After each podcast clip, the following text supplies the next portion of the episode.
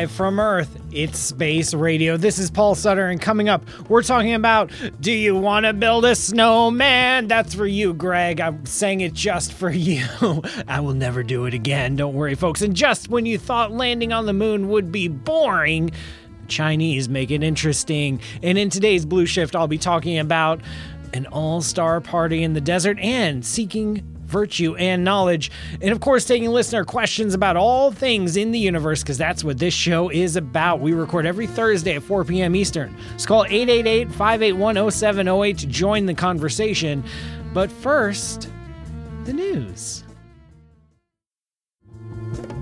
Hello, space fans. Welcome to Space Radio. I'm Paul Sutter, astrophysicist at Ohio State. And for the next half hour, your agent to the stars. I got an exciting show for you today on Space Radio where we talk about all the wonderful things in this wonderful, big, fat universe. This show lives on listener questions. We record every Thursday at 4 p.m. Eastern here in Studio A of WCBE Radio Columbus. You can call 888 581 0708 live or anytime and leave a voicemail. Get those calls in. You can also follow along on our live streams on YouTube and Twitch.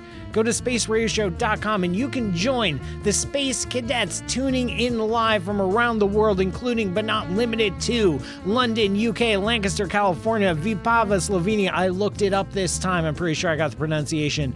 Orange County, California, Miskolc, Hungary, Virginia Beach, Virginia, J, Florida, Oklahoma City, Oklahoma, Cool Gray, London, and hello from Cool Gray, Columbus, Princeton, New Jersey, and Reno. They are watching live right now and they are tossing questions my way as I talk. So I should probably get to that. Seriously, folks, I've only prepped 10 minutes of show material tops. So get those questions in. Before I start taking calls, I wanted to share some interesting bits of news I caught recently. And man, 2019 has barely started, and we've already got this massive one two punch when it comes to space news. I know last week I teased this whole thing about Ultima Thule, you know, the, the exploring the outermost regions of the solar system. That's that's me mocking myself, by the way.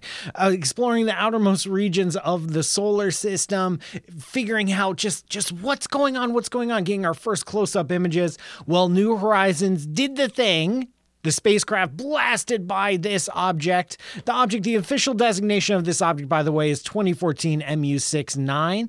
Its nickname was Ultima Thule, but apparently I'm I, have been living under a rock. Apparently, the Nazis had a big thing about calling, you know, Ultima Thule stuff. And so maybe we're not going to use that name because, you know, Nazis ruin everything. So whatever whatever we're going to call it it's a cool object and it's so cool it's so cool. What i love about new horizons is when it blasted by pluto a few years ago revealed images of pluto total surprises total surprises. Now it rushes by 2014 mu69 total surprise. It's not one object it's not two objects orbiting each other, it's two objects glued together. And you can literally see the seam of ice of where these two little rocks, each about 10 miles across, these icy, icy, dirty snowball things glued themselves together. They touched so, so slowly. They, they rammed into each other a long time ago, maybe 4 billion years ago, maybe more recently.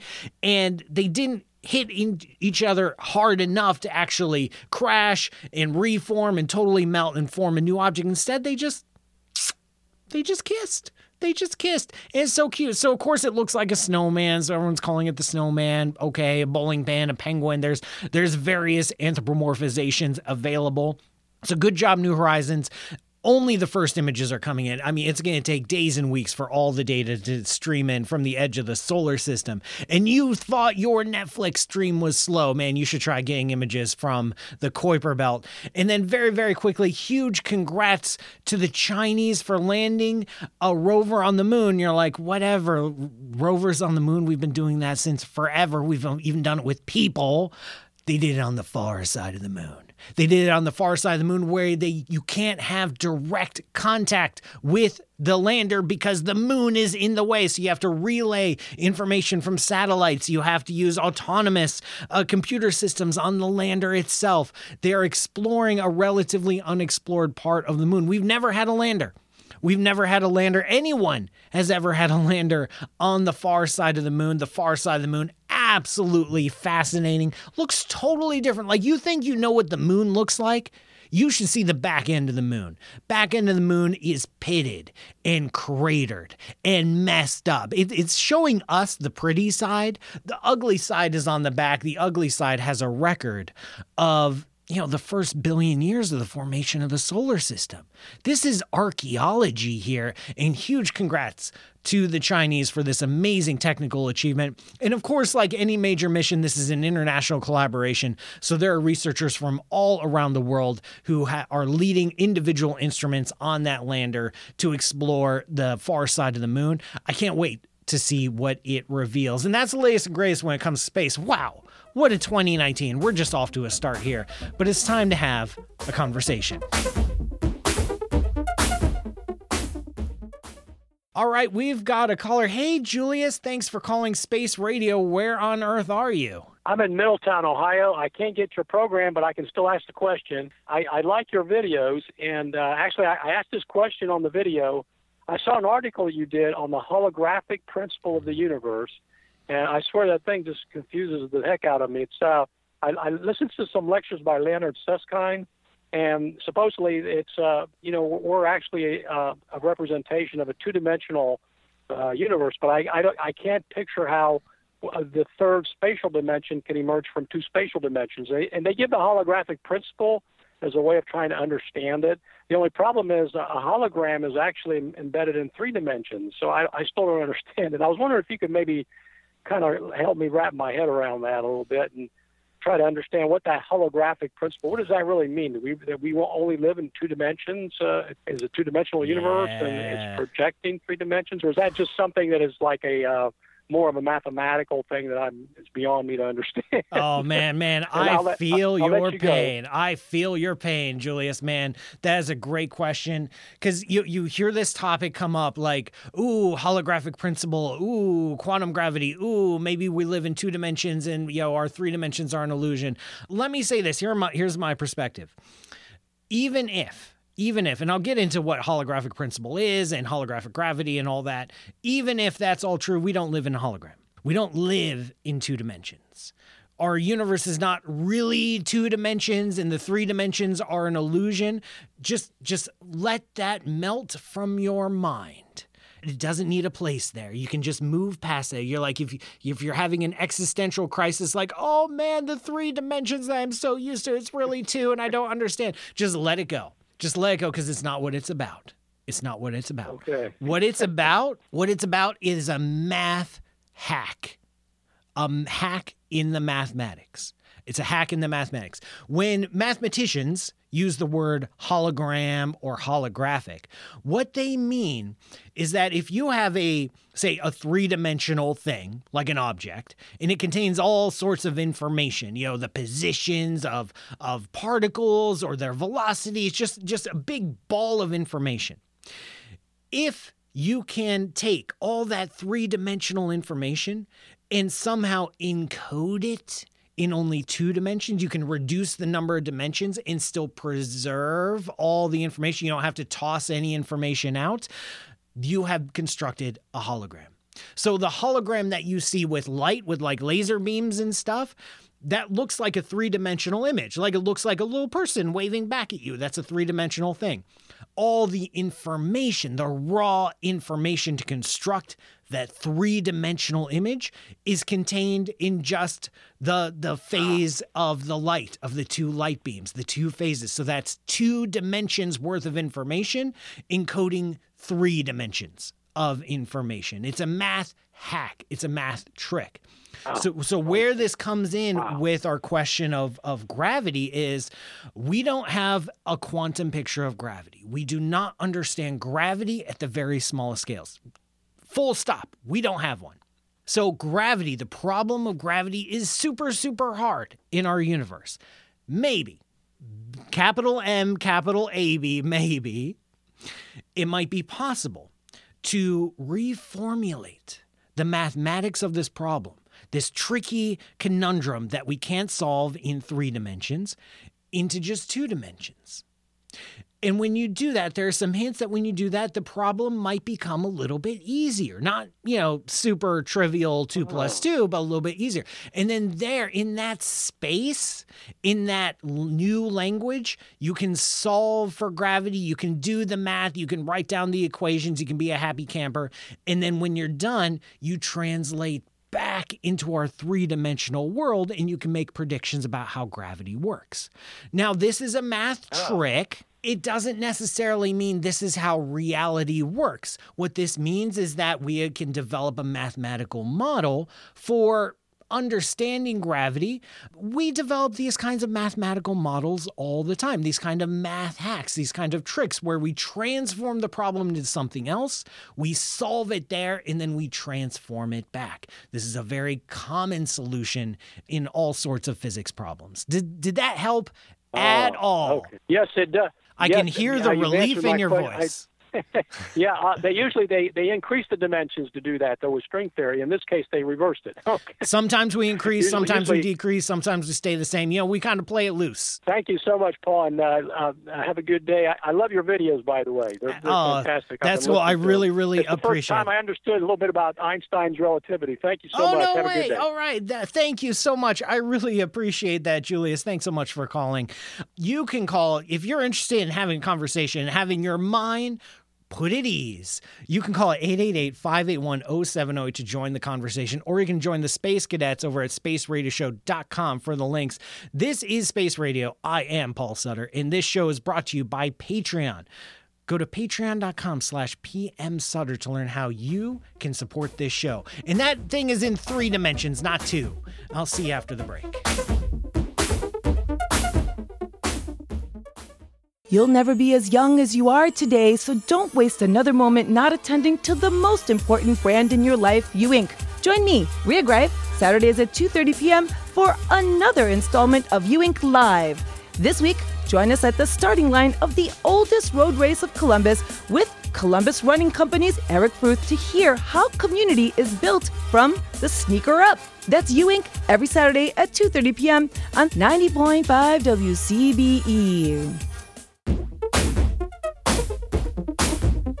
Welcome back, everyone. I'm Paul Sutter, and this is Space Radio. We've got another listener question ready to go. But remember, you can join the conversation by calling 888 581 0708. You can also drop a voicemail anytime, or you can check out spaceradioshow.com for all the links to those live streams. And on the line, we have Jesse. Hey, Jesse, how are you? Where on earth are you? I'm doing well. I live in a small town in the mountains, Appalachian Mountains, in the northwest corner of North Carolina. Nice, nice. I love the northwest corner of North Carolina. It's very, very pretty out there. Good. Yeah, we're near, kind of near the ski slopes here. Nice. And, uh, nice place. Absolutely. Yeah, summers are great. Yes, I love it. So, what's your question today? What are you curious about? Well, now that we're talking about gravity, I'm thinking, is it possible that gravity really isn't an attractive force, but it's a result of dark energy pushing objects together? So the theory goes, well, this is my theory anyway, mass objects tend to exclude a small portion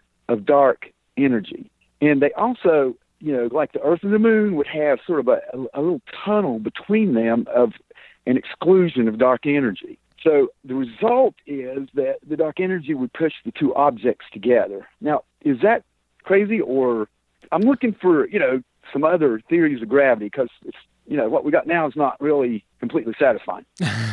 I can agree with you there, Jesse, that the our current theory of gravity, which is Einstein's general relativity, man, we would love to move past it, wouldn't we? I mean, it's been sitting around for a hundred years, being all high and mighty and hoity-toity, and you know, answering all the questions and being exactly right in every single observation, which is beyond annoying because we would love to prove it wrong and, and learn something new about gravity. And you're right. And before the break, I talked about how we don't understand gravity at the smallest scales. We know where general relativity breaks down, but we don't know how to move past it. And that is a supreme challenge. So, what is gravity in our current picture of gravity in general relativity the force of gravity is is an illusion it's not really considered a force it's more of an effect of the bending of space-time and this force This force of gravity can is almost always attractive, but it can be repulsive in certain situations. And in certain situations, like when we look at the whole entire universe, we see a repulsive gravity. We see objects moving away from each other and accelerating. Galaxies themselves are separating at an accelerated rate. This is what we call dark energy. It is repulsive gravity in action. Now, we don't understand dark energy at all. We don't understand quantum gravity at all. But every single time, and I cannot emphasize that sentence enough, every single time we try to move past general relativity, we got nothing. We got nothing. We come up with all sorts of extensions and modifications and, and, and, and just ways of doing gravity. And then we go out and test it and they fail the tests. We go out and look at, say, merging neutron stars, and we say, okay, if there was a different theory of gravity, there would be a different experimental result. And nope, general relativity wins. Or we look at the bending of light, and you know, if there was a different theory of gravity, then you'd get a different result. Go out and test, and general relativity wins. For 100 years, general relativity has been the reigning champion of gravity. It has defeated all contenders. Now, there are certainly things in our universe that we don't understand, like dark matter and dark energy, these very, very large scale, these very cosmological things. But just because we don't understand that doesn't mean gravity is necessarily broken, because when we try to adapt a theory of gravity, when we look out and say dark see dark energy and we say okay okay okay i got this. We don't understand physics. We've been here before. Nature's trying to tell us something. Let's extend relativity. Let's extend gravity. Let's come up with a new theory of gravity that naturally includes dark energy. Once you do that which is totally legit once you do that, you have to come up with other observational consequences, like, well, uh, how will galaxies behave? Or how will structures form? What does the early universe look like? And you must confront all the other cosmological observations that we have, and you fail. And you fail. There's been no satisfactory extension of gravity or modification to relativity that is able to explain all the data. And that is cool, like, yay, Einstein, but I think, you know, he's he, his ego's big enough we can move past already, but we don't get that, do we? And so we're working hard. We're working hard. One thing about dark energy that we do know is that it is only a cosmological thing. It is only apparent at the very, very, very largest scales. You're not going to notice the effects of dark energy here on the Earth or in the solar system or even the galaxy or even between galaxies. You have to go to much, much larger scales before dark energy makes itself known. It is just so, so, so tiny and weak. Thank you so much for that question, Jesse. I did want to get to at least one Space Cadet question before I have to go. And we're speaking about the largest things in the universe, these cosmological scales. And we got a question here. Pavel Nowicki asking Do we know anything about the size of the true universe beyond the observable universe? That is a really fun question. So, our universe, our observable universe, if you didn't know, is about 92 billion light years across, which is large. Our universe is 13.77 billion years old, about 92 billion light years across.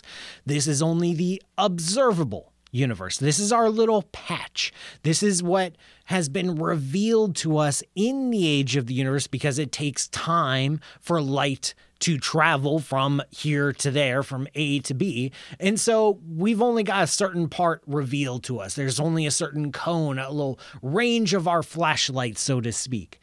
Now, there's more universe past that. There are more galaxies, there's more voids, there's more clusters, there's probably more planets, there's probably a better version of this radio show going on right now in some unobserved patch of the universe. How big is that universe? Well, it's large. We're pretty sure it's at least at least 10 to the 62 times bigger than our observable patch. So that's 10 followed by 62 zeros. Multiply that by the width of our observable universe, 92 billion light years, you get a large number. That's like what, 10 to the 71 light years or something. It's just large. I mean, who cares? It's large. We don't know if our universe is infinite. We do know that it is at least supremely large. Like I'm talking big, McLarge, huge. We live in a large universe. A very, very, very tiny patch only is has been revealed to us and will only ever be revealed to us. Because our universe is expanding because it's getting bigger every day the the relative size of what we can see actually shrinks with time. It's actually shrinking right now. Our observable patch is actually getting smaller with time. And if that sounds really sad and depressing too bad. It's our universe might as well love it because it's the only one we got. We're almost out of time today on Space Radio, but before we go, it's time for the Blue Shift. I'm Paul Sutter, and you're listening to Space Radio, and this is the Blue Shift, my opportunity to get a little bit closer to you. First, I want to tell you, I got two things I want to tell you. First, I want to tell you about an all stars party in the desert. The last weekend of June, I'm going to be in Joshua Tree National Park, which is outside of LA. Gorgeous, beautiful dark skies. We're going to have a long weekend, and we're going to have a party. So I'm going to be there. Fraser Cain's going to be there. Pamela Gay is going to be there. Skylius is going to be there. John Michael Godier is going to be there. These are YouTubers. These are bloggers. These are podcasters. These are science communicators extraordinaire. And we're going to spend the days at the Miramonte Indian Wells Spring Resort and Inn and presumably other things. There's a pool. And uh, it's a gorgeous resort, gorgeous resort. So we're going to spend our days there eating food, doing panel discussions, recording shows, events, all sorts of fun, fun geekery, or, you know, massages. Massages are also an option if you're not into the geekery. And then every night we're going to get bussed into the park. And then Oceanside Photo and Telescope is going to come out with a plethora of scopes, some big ones too for us to enjoy. We'll, there'll be food and drink and music out in the park with us as we're stargazing every single night. Then we come back and we crash and we do it again. And this is uh, our next major Astro Tour. You can go to astrotours.co slash all stars and look for that party you got to get your reservation in before March 1st so we can guarantee the trip. Get your reservation in. It's a very small deposit and then we can we, we'll figure out the rest of the money later. Just get your deposit in. And very very quickly before I go, we recently lost in the astronomical community a major major figure, uh, Riccardo Giacconi who was considered the father of X ray astronomy. And I read an article reading about uh, his passage and his life and his legacy that was written by some colleagues and friends of his. And there was this quote in the article that just like clicked with me where they were speaking about Riccardo and they say quote this is from a New York Times piece quote Ricardo was well versed in the classics and often spoke of being driven like Odysseus to pursue virtue and knowledge.